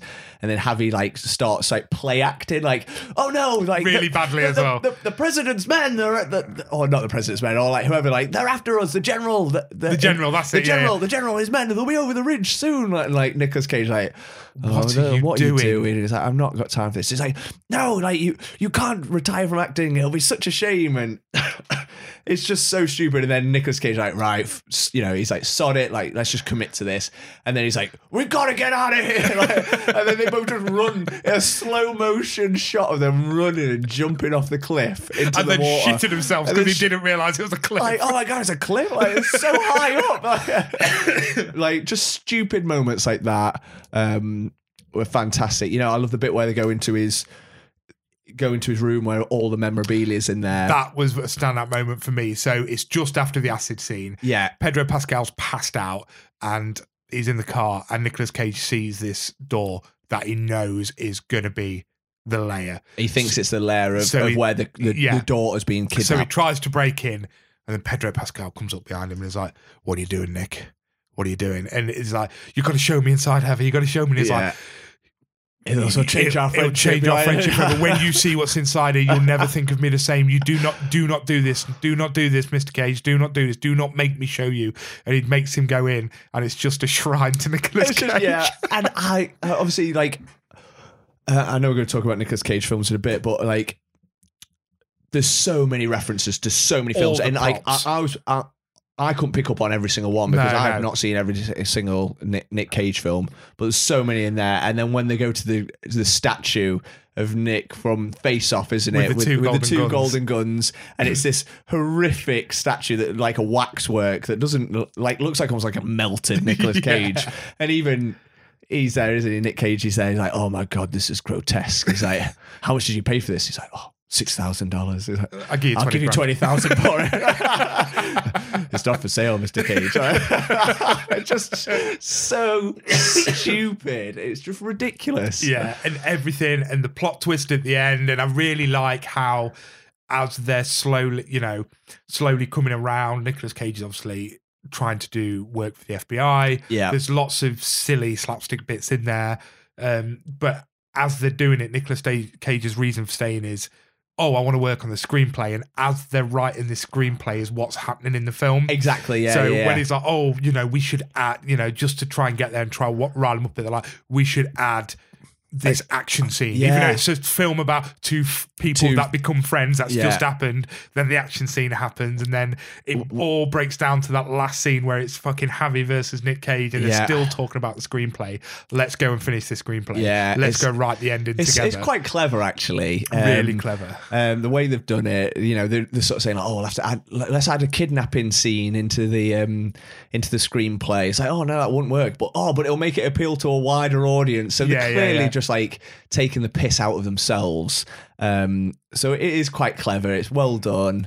You don't have to be a Nicolas Cage fan to watch the film, I don't think so. but Because you know who he is, even if you're not a Y- y- fan. Yeah, exactly. And it's just a silly film that's a lot of fun, a bit of light-hearted action. But if you are a Nick Cage fan, you are going to get so much from this film. Definitely. I couldn't agree more. It's just fun comedy with decent acting, great character. And like I say, when Neil Patrick Harris turned up, I was like, yes, bitch. Yeah, He's great. Um, yeah, and just the acting from Pedro Pascal himself is ins- oh, it's incredible. Their incredible. bond is brilliant. Yeah, Yeah, it's just it's just such a fun, great film, and rewatchability is massive. I was literally about to say that. I, it's something I would happily stick on again. Yeah. Um, not you know something you can dip in and out of, but have have just have fun with it. Yeah, definitely. So on that, let's have a look at the time. We're getting there. We thought we would end with our top five Nick Cage films. We normally do top five quite early on, Yep. but we thought we'd save it till after our little chat about Nick Cage and just have a quick ten minutes chatting about what we love. Um, from Nicolas Cage, and there is a backlog of Oh, films Oh, there is for this so boy. so many films to talk about. Yeah, I mean, so the last film before this that I watched of Nicolas Cage that hasn't made it made it was uh, Willy's Wonderland, Something like that. where Uh, yeah. he, where he's a he gets a job as a night tech get caretaker I in really like want to watch a this film. Chuck E. Cheese. I think like, Rich at work has spoke to me about it a few times. it's like a Friday night, Fr- uh, Five Nights at Freddy's Willy's type Wonderland. deal. Willy's Wonderland, a Five Nights at Freddy's type deal. He doesn't talk the whole way through the film. It's fucking brilliant. It- Yeah. for what it is, it's ridiculous. yeah, it's budget B film, but it's brilliant. It's Yeah. Nicholas Cage doing what Nicolas Cage does when he's got nothing better to do. yeah, That's what it is. So, Nick Cage films. I'm going to start if that's okay, that's absolutely fine. solely because um, I, again these are not ranked, but this is up there with one of my favorite Nick Cage films of all time. I'm going Mandy. I've not seen Mandy actually. Yeah, Mandy for me is this dark B horror uh, about a cult. Oh, your your favourite, favourite straight away, ticking a lot of boxes for you. You know how I feel about a cult. So it's just weird as shit. So um, Nicholas Cage is in love with his wife in this cabin in the middle of nowhere, and this cult come and take his wife. It has one of the most iconic Nicolas Cage scenes ever of him wearing a tiger t shirt in just his pants, right, drinking a bottle of whiskey in a toilet, and just screaming for about four minutes. incredible. It's ridiculous. It's fun. It's dark. It's eerie. G- The amount of gore and blood used in this film, you've probably seen the stills of Nicolas Cage covered I head think to I toe have, in yes. blood and gore. That comes from the film Mandy. Right, right. I highly, highly, highly recommend you watch Mandy.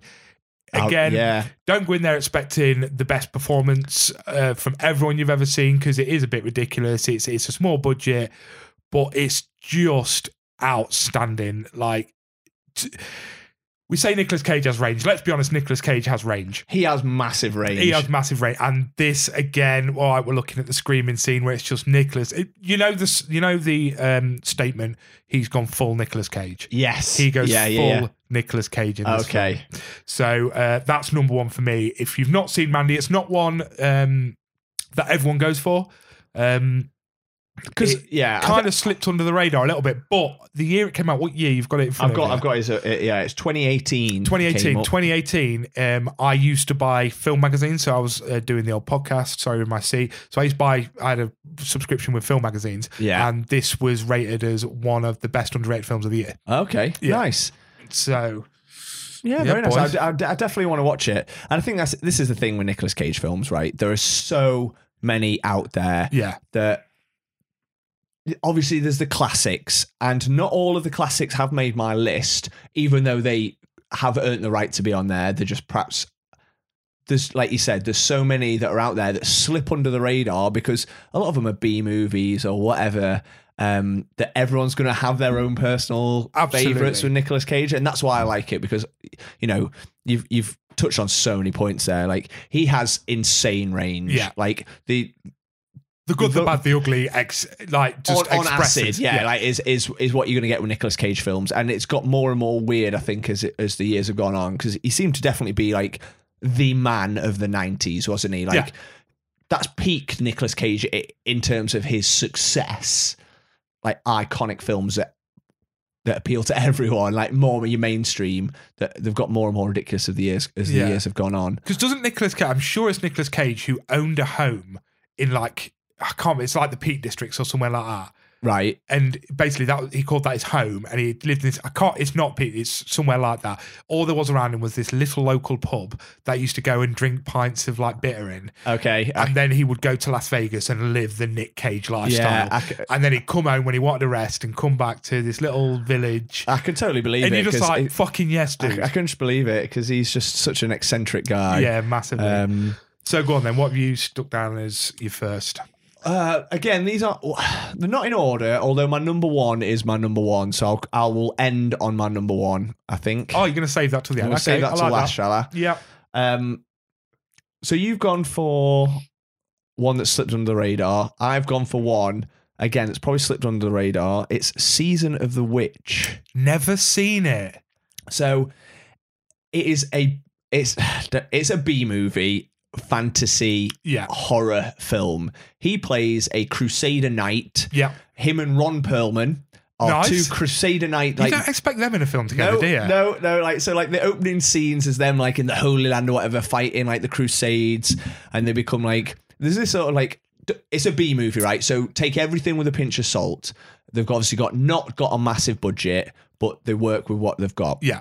Um, so these are like these grizzled old veterans. It's like the, you know like a montage of them fighting through loads of battles and stuff, and they always survive, and they've got each other's backs. And then I think they break it. It's, you know, finally break into one siege and they kill loads of people. It's all smoky, and then you know he um he looks down and actually it's loads of like innocent women. Um, but like in like the in the confusion of the battle, like he's just like you know killed this innocent woman Yeah. and then, then like haunts him and then from that point on he's like fuck this i'm done like i am i'm just like i'm, I'm just a an extremist for christianity Um, Right, okay. you know i'm done i'm out of here and him and ron perlman are like no we've had enough of this and they they leave and return to like europe and there's like a plague that's affecting the land i think christopher lee's in it and like a random Oh, uh, nice. like a random cameo and um they found like a witch who's like um so apparently she's like causing all the decay in the land and stuff and he- he get basically gets tasked with a couple of others of escorting this witch to this monastery where they're going to exercise this witch and it's it's not a great film but i love it because i love fantasy i love Yeah, I was horror gonna say. it's got all the elements that i would like and it's actually not a bad film if you take everything with a pinch of salt i'm sure robert sheehan is in it as well oh, really? Oh, God, I love him. I love him as well. So like, it's got an insane cast, really. um, it's one of them that's again slips under the radar. 2011 film. Um, it's got some yeah. Stephen Graham's in it. we was I was with a bunch of the lads last night. So actually, a lot of the Utopia Project lads were there last night, Right, and we was talking about Stephen Graham and just how diverse he is. he's insane. He's an insane actor. He is, rid- and how he hasn't. So someone said he's underrated, and I said I'm not sure if I agree with that because he gets some big roles, but he's underrated in the aspect of he's always a bit part. yes, he gets he bit is. part, so he gets his roles normally in British films, but he gets in Scorsese films and stuff like that as bit parts, and he Yeah. does them so well. Yeah, yeah, yeah. He could, he's got another actor with massive range. Can do We'll- can do everything. We'll do an episode on Stephen Yeah, Graham I'd love because that. that's not something that you come across every day. Someone talking about him. But Yeah. What what a fucking hero. But yeah, so you know, suddenly you're talking like in this ragtag group, you've got Steve, you know, Stephen Graham, Robert Sheehan, Ron Perlman, Nicolas Cage that have got to escort this witch. Just that cast alone makes I mean, you want to watch it. I- yeah. I- yeah, it's. I would definitely recommend it. It's one I've seen quite a few times. Don't expect anything incredible. no, but no, just but- enjoy it for what it is. That's what it is with Mandy. Don't Yeah. go in there thinking you're going to watch the greatest horror film you've ever seen. You're going to watch Nicholas Cage go full Nicolas Cage with yeah, with some good gore and a decent Yeah. storyline behind it. You don't expect, you know, nowadays you don't expect anything overly big from him, do you? no, exactly. I mean, I've heard big things. I've not seen it yet about Pig. His Yeah, newest film. again, yeah, I've not. I've Joe was really fucking good. That was one of his. Um, I that should have made the list, but it didn't. That was one of his new sort of more serious roles. But take everything with a pinch of Ah, salt, don't you? Absolutely. But um, this is one where, as well, with this film, uh, my last note on this is is where he actually plays a character. He doesn't. He's not just like Nicolas Cage Yes. going like full Nicolas Cage. He's actually trying to be a bit more of like a believable Yeah. veteran crusader soldier, um, which is quite nice to see him. You know, we Of talked about course. his range, something different. Exactly. But And yeah, that's the thing about this list. So we showed this to Hugh earlier and he was asking how why this wasn't on it, why that wasn't on it. Some of them I haven't seen before. So I'll tell you now, I've never seen a National Treasure film. Right. I understand people fucking love them. yeah, Mm-hmm. Um, but I've just not seen them, and it, he's a very subjective character of what you love. So Mandy being my like all-time favorite, compared to some of these other bangers I'm about to throw out there. Yeah. the film isn't better than that film. It's just this is my favorite. totally, totally agree. That's exactly what I've got on my list. Yeah. Yep. So obviously there'll be a couple we sort of just quickly throw in there at the end because I don't want to say anything unless it's until it's on your list. So we might have a couple of the same. So next I'll just throw out the banger, the big un, the Rock. Yep. Is he on your It's list? my number one. Is oh sorry mate. Don't worry about it. I knew I knew we both have it because it's it's go on, you talk about it. You picked it up picked it, first. is just it's possibly the most quotable film yeah. I've ever come across. yes. Ever. It's just outstanding. Do- I tell you what, this is your number one, mate. I, I want you to give it justice. Ah, I just I love everything about it. It's is it Michael Bay? I want to say it's Michael. It is Bay. a Michael Bay film, yeah, which is Um, very weird yeah. to say I love a Michael Bay film. Yeah, because same. fucking Michael Bay. Um, but it's just a cheesy '90s action film with an insane cast: Nicolas Cage, Sean Connery, Ed Harris, Michael Bean. I fucking Yeah. love Michael Bean as a Navy SEAL commander in it. Um, it's cheesy. It's over the top. There's ridiculous dialogue. There's some badass scenes in it. so so quotable, like you said. So many iconic shots. I, I love the shot at the end where he goes out and he's got the flares and he's kneeling down. And like the shot behind us, the jets are coming in. It's just a ridiculous premise. So I guess for those that don't know it, um, a former army colonel, general, I'm not sure of his rank, Ed Harris, has become disillusioned with like his men die. Like he's a special ops guy, isn't he? So like if his Yeah. men die, they're given no funeral, they get no compensation to their families because it's all like off the Undercover. bu- off the books. so he um with a load of disillusioned other like veterans, they take over Alcatraz Yeah. in San Francisco, take over the prison, and they get loads of biological weapons that they steal at the start. So all these chemical, um, ridiculous fantasy, fantasy Anal chemical, beads. a- a- Just well, look anal like beads, uh, aren't anal they? beads. Uh, s- what is it called? What does Nicolas Cage say? Elegant string of pearls configuration or Yeah, whatever yeah, yeah. the green balls. Um, they take over Alcatraz, and then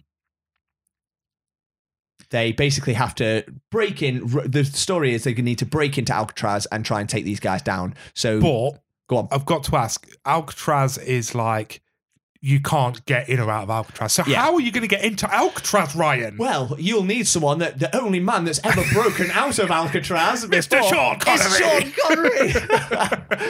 fucking ridiculous. Sean Connery, who's been in prison for the last 30 years, locked away, he's like an F- former SAS operative. He's basically playing old Bond yes. um, that's been locked away for 30 years. They get him, and he's going to lead a team of Navy SEALs in to break back Nicolas into Cage, Alcatraz. who's a and Nicolas biologist. Cage, who is like this, yeah, like this chemical, chemical expert biolo- who yeah. knows how to disarm the bombs basically and can handle all the biological weaponry. So he's like the nerdy, like geeky guy that's not an action guy, doesn't know how to use his pistol, even though he works for the FBI. Yeah. Um, so he's him, those two have like that weird, quirky duo.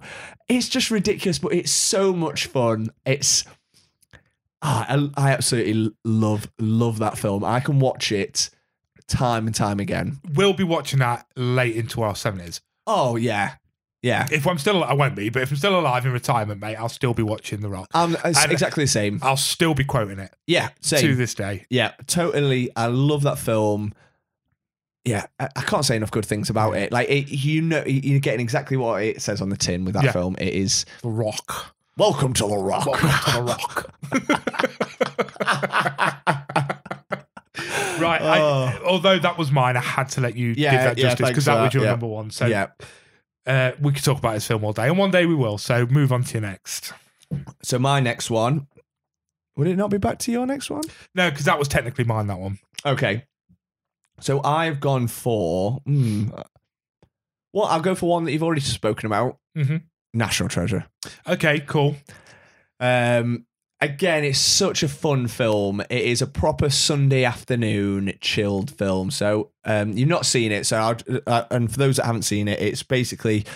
Sh- Um, sure, I was going to say Sean Connery. Nicholas Cage is a um, treasure expert. Like his family have got history, and there's like this mystery of what happened to like all this fortune, and he is trying to search it, like search this treasure. He st- he t- starts off working with Sean Bean, who's like turns out to be the bad guy because he's funding it all, and it's a race against time. They find there's like a map on the back of the Declaration of Independence. I was going to say it's all about the Declaration of So they have Independence. to isn't it? steal the Declaration of Yeah. Independence, and then they follow the map, and it gives them to clues, and they're going round, and it's ridiculous. It's sort of like a modern day Indiana Jones esque sort of um, action adventure, family friendly film.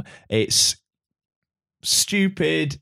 The story's ridiculous, but it's fun. It's just fun. Um, Nicholas Cage being Nicolas Cage. Um, again, one of his probably is one of his most mainstream films Yeah. that appeals to everyone.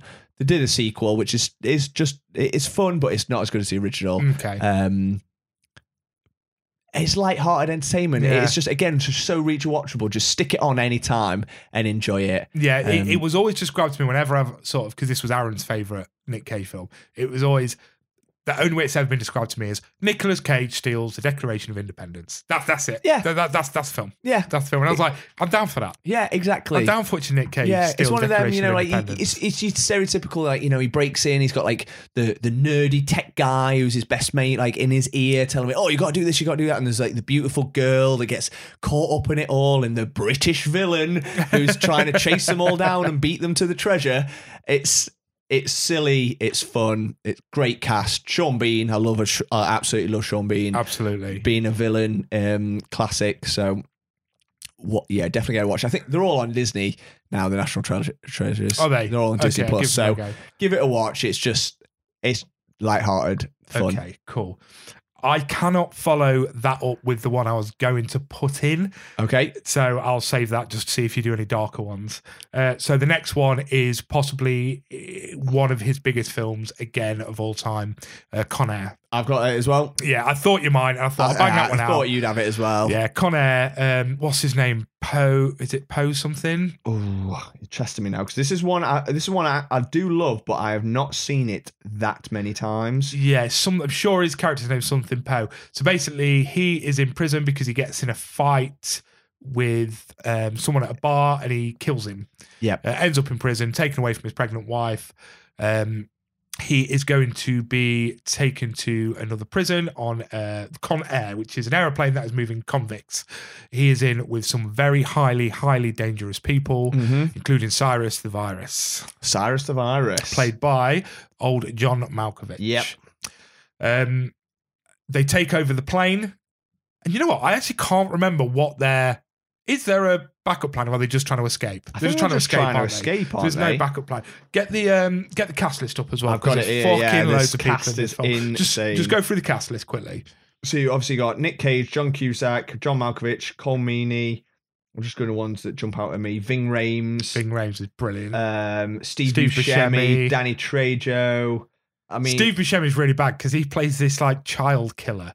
yeah, he who- does. in the end you actually quite like and there's this really sadistic scene where he's talking to a child Yeah, but then as they leave him he's like done something nice for the child and sent it back home again and you're just like what the fuck Oh, why it's it's so- so, yeah. so weird he's and another great creepy. actor with incredible range. But Yeah. we'll get onto him at a different time. what's his, what's the character's name what's Nicolas Cage's character's Nicholas name Cage is Poe. Yeah, Cameron Poe. Cameron Poe, that's it. Um, so the idea is he is now because I'm pretty sure he's ex RAF or ex Navy or something like that. Something like that. Yeah. um, he needs to try and stop this fucking ragtag bunch of criminals. Yeah, because he's, getting he's out although there. he's a criminal, he's actually a good guy, isn't he? he's, a like- good guy. He, he got in this fight. You know, he was fucking baited into this fight. He didn't want to do anything. He protected himself. This guy unfortunately hit his head and died. Um, it is again ridiculously quoted. If you don't know this film, you'll have heard the quote "Put the bunny back in the box." Put the- yeah. Like it is just out stand it. And it's so ridiculously It's ridiculous. massive. When that plane comes down, bro, the whole of America's going with it. It's just like Yeah. Avengers style huge. Oh no, yeah. You know, he's never met his daughter, but the whole bunny thing, he's bought he's bought a bunny for his daughter for when next visit day for a birthday. And there's this really sweet scene at the end where he gets to meet his daughter for the first time and he just hands her this. He's all fucked up and Yeah. falling to pieces and this bunny's singed and Yeah. holes in it. And it's like, this is for you, darling. oh, Like, it's, uh, yeah. I- it's just outstanding. It is, and it's it's it's iconic. And I'm not, and you Um, know what? I don't even think Nicolas Cage makes this film. It's the whole cast. uh, It's, it's everything like, and it's uh, uh, similar with The Rock. Mm.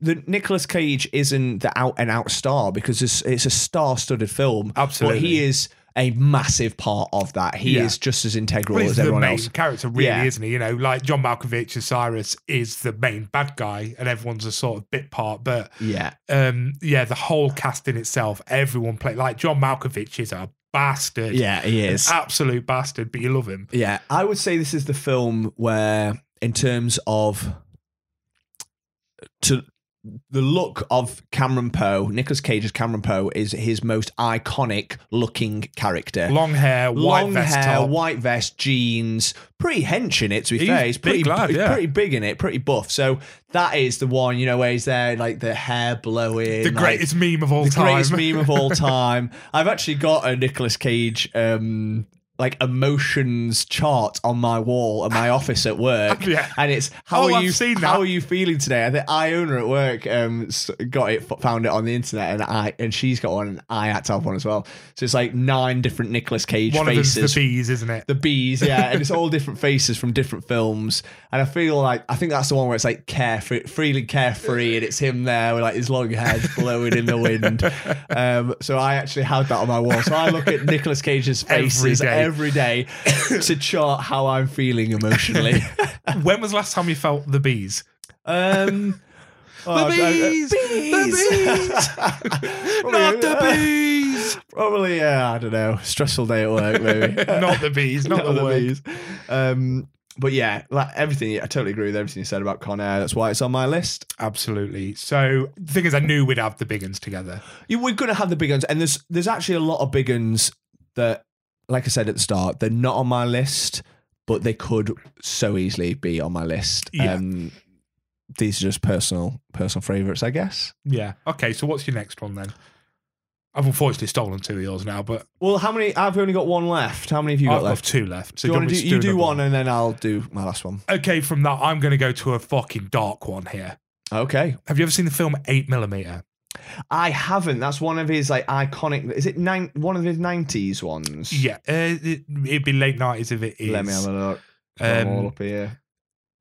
It's. Oh, I thought it was. 1999. 1999, late 90s. So this film is very, very dark. It's about he's a private investigator and he gets hired by this rich woman whose husband's just died. And as she's clearing out his stuff, she finds a snuff film. For those Right. people that don't know what snuff is, snuff is a film where basically they rape and most of the time murder the victim. It's a it's snuff film, so it's it's video in someone getting killed. Isn't yeah, it? yeah, exactly. So she finds a snuff film and she hires him to. Can you just make sure that this is just play pretend and not a real snuff video? It gets dark. It, it gets into the underbelly of s- por- pornography, the seedy side of porn. There's a young Joaquin Phoenix in it who plays a sex shop worker who he brings along for the ride.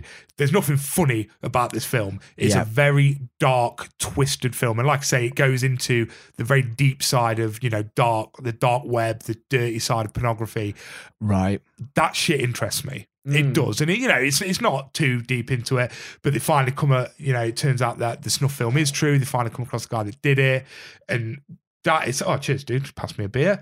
Um, but just, you know, the, the ending of it, I really like when they finally come across who did it. And Don't tell me. and it, I'm not going to tell you, but his backstory, and you're kind of like, what the fuck? Yeah. Okay. There's a lot of what the fuck moments, and it is just dark and twisted. And I love my dark yeah. thrillers, Yeah. and this yeah. is exactly what you need. Um, nice.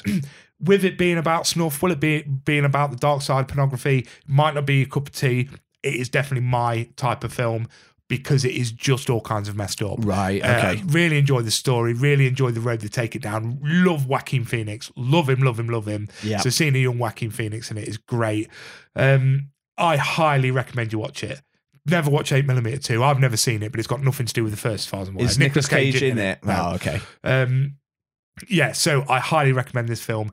Again, if that's not your type of thing, don't watch it. Yeah, I, totally- really want to watch it. To I be totally fair. understand that subject matter might be quite. My voice is proper going here, um, but I can understand that the subject matter might be a bit much for some people, and I do yeah, get co- that. of course. But it's just a serious Nick Cage film about a seriously horrible subject Mm. matter that is done with care and Yeah. done well. yeah. Wow. Okay. No, And, great, and, great, Wacky, and Wacky Phoenix. great recommendation. Um, it's definitely on my list to watch. Yeah. Um, l- there's so many Nicolas Cage films that I want to watch. Like, so, like so many of his iconic ones. That being one of them. Even things like total o- opposite flip side of that. Something like a romantic City of Angels. Have you ever seen City of Angels? Never seen it. I- Mate, I- what a film. I Yeah. cried to that film. Yeah, First I, time I have saw heard, it. I've heard like so many good things. I've seen it's one of them that I've seen bits of it on telly, but I've always turned off because I always wanted to watch it from start to finish. Yeah. Um, and I actually got into a bit of a Nicolas Cage binge. I think it was last year. And I just raided like eBay and got loads of like, it's like early films. So like Red, Amazing. Red Rock West, Wild at Heart, um, loads of the films like that from like his early like uh, like eighties, nineties, and I bought them all for like a quid off of Banging. eBay. So I've got a Banging. big stack of Nicolas Cage DVDs at home that are just ready to binge. I Yeah. can't remember if I bought eight millimeter then as well, but I've got loads ready to go because there's just so much, so much variety, so much. He offers so much. It fucking does offer so much. Right, give us your last one then, baby boy. So my last one is actually a bit more of a serious one as well. Um, it's not a ridiculous, ridiculous one. It's a, one of his more serious roles. So I've gone for Lord of War. Never seen it. So do you know the premise of it? No. So the premise is he's basically he is a arms dealer. So he's an international arms dealer. He sells, he buys and sells guns to whoever the highest Right, bidder. okay. He'll sell to terrorists. He'll sell to rebel factions. He'll sell to anyone. Yeah. Whoever's paying him money, he has dealings with the, the like the US government. He is like a dodgy guy. So he sets up this business basically, and it follows his life from like him starting in like I don't know. I think he has like a family. I haven't seen it for years, but I'm sure he starts in for like his family restaurant, and then he buys like one gun, like I don't know, it's like an Uzi or something, and then he sells it to like a gang member, and he makes a profit on it, and he's like oh, Yeah. and he starts off like that, and then you know to the point where he's getting like buying loads of ex-Soviet um, hardware, like weaponry, Okay. and then selling it to like African like gun wa- lords and war tribes and stuff.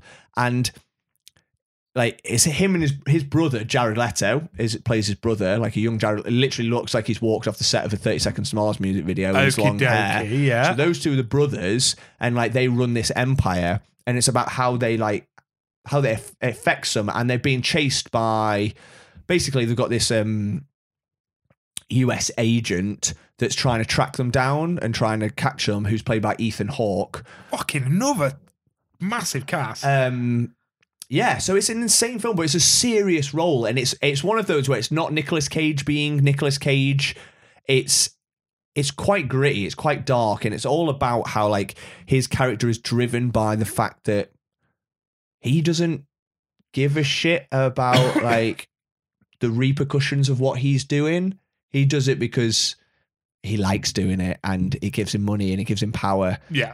you know the the opening scene is incredible where it basically like the opening like credits trawl it follows the life of a bullet so it's all about a bullet on like a production line getting made That's really interesting. I like and shit it like literally follows it all the way along on its production line, and then it gets put in a box, and then it gets sent to this guy, and then it's like a box of bullets, and then it gets sent here, and then it's like someone loading it into a into a magazine, and then it gets put into the rifle, and then the rifle gets cocked, and then um, and then you fo- and then the bullet gets fired. The whole time you are following right behind the bullet, and the bullet gets fired. And I'm sure, could be wrong, but I'm sure it gets shot into like an African soldier child's head that. Oh, fucking hell, right. and it's like okay. I, I I could be totally wrong, but it, that's it's something like that. It gets shot into someone straight away, Yeah, yeah. and yeah. he, so you've literally followed this like so what seems like a quirky little like you know daft scene where you're following the bullet on the production line. Like, oh, it goes here and then falls into this box and taken here and flown across the world and then loaded into a gun, put into a rifle, it's a killer. and That's what shot it is. and kill. Boom, someone's dead. So suddenly you're like, fuck, that's. That's the reality. That- Bullets are yeah. made to kill people, and Yeah. then you just watch this bullet, and it's the bullet's life. yeah. And so suddenly, they like this is actually a serious film. The bullet's life ends when someone else's life ends. That Yeah. type of thing. Yeah. Um, so that is a really, really good Nicolas Cage film. One that's under the radar, I think. Um, perhaps, perhaps one of his better rated films as well. I I looked through his IMDb stuff um, in preparation for this, but that's one I've watched quite a lot. Obviously, being a big Jared Leto fan. Um, Right. I didn't. I can't believe I. d- I've heard of the film. It's um, I can't believe I didn't um, know it was- I, want to say it's like 2004 or something like that. Okay. Um, it's around that time, so like you sort of early two thousands. Yeah, two thousand and five. So it's just after he did National Treasure. Ah, oh God. throwing cans everywhere, Throwing cans everywhere. Just uh, Um, smashing my house up. smashing the house up.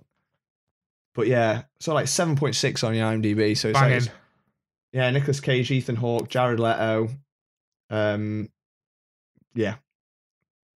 right. I'll give this a go. definitely give it a I'll watch. try find. Yeah. I'll try find it somewhere then. Yeah. Yeah, Okay, so that's two pretty serious dark roles he's gone for, and I would like to take you back for my last one. Go take on. you right back to the fucking great, great real comedy of Nicolas Cage. So we're going to go to the. I just want to find the year 1987. Cohen Brothers Raising Arizona. Oh, so good. Such a great. I mean, I love the Cohen Brothers. Yeah, me too. They just shit gold. Mm, Every, they're weird. They're fucking quirky. They're a very weird, like brotherhood, but they are so amazing. So, Raising Arizona is about um, Nicholas Cage's character H.I. McDonough or something like that. H.R. McDonough, yeah. Um, he is a, you know, a liquor store robber. He's always in and out of jail. Yeah, he's a, Oh. he's a petty crook, isn't he? Petty Type- crook. He's always getting arrested. He looks fucking crazy. His hair's all over the place. Banging mustache. Incredible mustache. Um, he keeps getting arrested, keeps getting his mugshot taken by uh, the woman in the police station. They fall in love, uh, a woman called Ed. Um, he promises himself that this is him now. He's never going to commit another crime. He's met the woman of his dreams. They're going to settle down and have a family, so they're going to adopt a child. Unfortunately, he's been a bastard and he can't adopt a child. mm-hmm. So there's a rich family knocking about who's just had quadru- quadruplets, It's quad, quadruplets. uh, is it quad or is it five? is it five? Something like that, loads of kids, and they're just like, yeah, these rich arseholes have enough kids. yeah, Let's go get one. yeah. This film is about stealing a baby. Yes, I know. And it's one of the greatest comedies of the 80s. Like, Yeah. it is up there. Typical Cohen Brothers humor, dark, witty, like dry as fuck sense of humor. yeah, I just doesn't. I don't want to give any more of the film because that is it. It's just them stealing a baby. Um, it's just outstanding. Like again, Nicolas Cage's sort of like entrance into the comedy. Like Yeah. this is what he was when he was a comedian for the longest times. yeah. Uh, and he struck gold with so it's Holly Hunter who plays Ed, Mhm. um, and just struck gold working with the Cohen brothers, and they bring the best out of Nick Cage yeah, that they possibly can. He is a typical Nick Cage, going full Nick Cage, quirky as fuck character. absolutely. I love it. So you say you're a big fan? I, I I do really really like this film. I've what not one I've seen loads, and I only got introduced to it when I bought, like I said, oh, I bought that that I've big, only seen it twice. well, big stack of DVDs. I that I raided eBay for. I bought Raising Arizona, and I watched it straight away because that was top of my list. Like I need to watch this film um, because loads of people have recommended it. It's I, I, you know I always bleat on about Edgar Wright, the director. Absolutely. It's his favorite film of all time. Did Is you it know? really? Yes, he always says that it's his favorite film of all time. amazing. So because of that, it's been like on my radar for the longest time. So I've only seen it maybe once or twice. yeah, uh, but I really enjoyed it. Like I said, love the Cohen brothers. They have a certain style of comedy that you see throughout their films, which doesn't always strike home with everyone. no, we'll definitely do a Coen Brothers episode Oh, that, yeah, because that'd be their great. films are fucking banging. Yeah. Um, but yeah, I totally agree with everything you said. yeah. So that is our top five. I think we've both got some wicked recommendations. I'm just on the IMDb now, so I'm just going to throw out there some other sort of potentials that I loved. So in 2019, he did Color Out of Space, which is a I HP watched that. Lovecraft. That was mental. Off its tits, loved it though. Yeah, me too. Really it was good ridiculous. sci-fi alien type Yeah. film. A color crash land like a meteor, and then like a color It's like a comes pinky out of it. color. Yeah, it's and wi- then it just like makes them all go fucking mental. Yeah, it's such a weird, wonderful film. Yeah. Loved it. Um, obviously, he played Noir in Spider Man Into the Spider Verse. I've got yeah, I wrote some of them down. A lot of those those things like that, I've n- they're nowhere near my list. But oh, whilst they're incredible, incredible films, I wouldn't consider that a Nick Cage film. N- no, because he's He's, he's very a bit much a bit party. part in it, but similar with Kick Ass. Yes, abs. Oh shit! Of course, he plays Daddy, doesn't he? He plays Daddy, um, Yeah. and he's his character's fantastic in that. And you know, Kick Ass is a unreal film anyway. Aaron Taylor Johnson, where it all began for him. Yes, boy. Um, but again, I would say he's it's not a necessarily a Nick Cage film, Yeah. if that makes sense. Um, Um, I'm going to chuck this out there, and I know people hate this film. I have this slight wee little fucking like. Uh, not obsession with it, but I quite enjoyed it for what it was. It's a film called Mum and Dad. And basically, the whole premise of the film is you know, like, oh, what's the fucking film, The Happening, where people just randomly start killing themselves? yes. It's like this mass hysteria where parents turn violent and try to kill the kids. Oh, And Okay. Nicholas Page, Cage plays one of the dads. And it's Right. basically following this girl that's trying to not get killed by her parents. It's dog shit. But there's something about it that Okay. I, I I've really, not seen that really one. enjoyed. I mean, Um, there's some there's some massive ones that we've not included. We've not neither of us said Face, Face Off, Off, I was- which yeah. could easily be on my list. I've, Easily. again, it's whereas The Rock, for example, I've s- grown up with that film. I've seen it so many times. Face Off, I've only seen like a couple of times. Um, so for me, that's why it's not on my personal list. But Yeah. I totally, totally understand why it would be n- loads of people's number one film. oh, Um, absolutely. you know, look just look at Pedro Pascal in um, unbearable weight of massive talent Yeah. with his you know statue of him with the two golden guns. It's one of his one of his great films. Um, just having a look at Weatherman. Weatherman from 2005, I really enjoyed. Um, Gone in 60 Seconds, Gone in sixty seconds. Yeah, we've not spoken about that. which easily could have made it on there. yeah, Oh, Snake it's- Eyes. Snake Eyes. I, I think City of Angels City of around the same Angels we time. So like mentioned, yeah. anything from the nineties that he did was pretty much massive. Oh, fucking definitely, mate. Yeah. Just sort of wild at heart, as you mentioned earlier. Time to kill, Moonstruck. Yeah, Such oh god, you just go through it all day, couldn't you? yeah. But he is an absolute hero in his own right. Yes, he brings out some dog shit, but he also brings out films like, I'd like I say, Joe was fantastic. Pig, this pig is meant to be great. Yeah, And yeah, he might do a shitty cop buddy film that d- was made, you know, with twenty quid that someone had in the back pocket yeah, it's fine. Some of them actually turn out to be great. I mean, that color out of space itself was weird and wonderful, and what the fuck's going on? yeah, exactly. But okay, mum and dad was shit, absolute dog shit. yeah, But yeah, it's But- made again for twenty quid. But it's oh, Yeah. just a bit of fun and a bit of whatever. But then you get his serious films like Lord of War, Yeah. like Eight Millimeter, that you get to just in, get indulged in this dark storyline. It's yeah, it's brilliant. He's Yeah. such a great actor, and we all love him. absolutely. Can't say anything anything more than that. So I think what time are we on? Yeah, about an hour and a half in. I Yeah. said we get this done in ninety minutes. just just went over. Right. Yeah. So guys, please, please, please, please, please give us a like, give us a share, tell your friends, tell your mum, tell everyone to give us a listen. We're doing all right at the moment. We're Yeah. it's getting it's getting quite nice. We're getting a lot more people interacting with us on socials, which is great. Which is great. Um, you know, we're getting messages from people like, "Oh, a friend of mine just told me to listen to your podcast. I don't even know he's heard of you before." Like, this is really nice. We're yeah, getting, we're getting some more more r- r- random um, listeners that we, Which- we weren't getting before, which is Exactly. really nice. Saying, "Oh, such and such has now listened to it," or a friend of a friend had now listened to it, so which is incredible. yeah. Um, in, and in fact, one of the greatest things ever. So Claire is a teacher. Claire's head teacher sent Claire his top five list of cereals after listening to on us. Boxing Day. on Boxing Day. i- If you're, I ca- I can't remember what the guy's name Rob. is. Rob. Rob, if you're listening to this, that made my Boxing Day. yeah, it, was really incredible. did make my fucking in Boxing Day. So we, you owe us a top. We promised that we do a top five for you. So Rob, get in contact. Give us a top five to go for. We'd love to do one for you because I'm really. Hundred percent. I, Yeah, I had a totally very agree. quiet, boring Christmas, and that I woke up Boxing Day excited to see Little Un, and that really made my day seeing Yeah. that. So thank you so much. Um, so yeah, like, share, s- subscribe, do everything, Um, and uh, yes, please we'll- send us your top five Nicolas Cage Oh, films. definitely. Let's get talking about Nick Cage. This is us for weeks now chatting Nick Cage. Oh, yeah, totally. And Which I- is I'm, not I'm, a I'm bad all thing. about that. Yeah, Definitely. right, guys. Thank you so much, and Yes. we'll see you in a week. Thank you very much.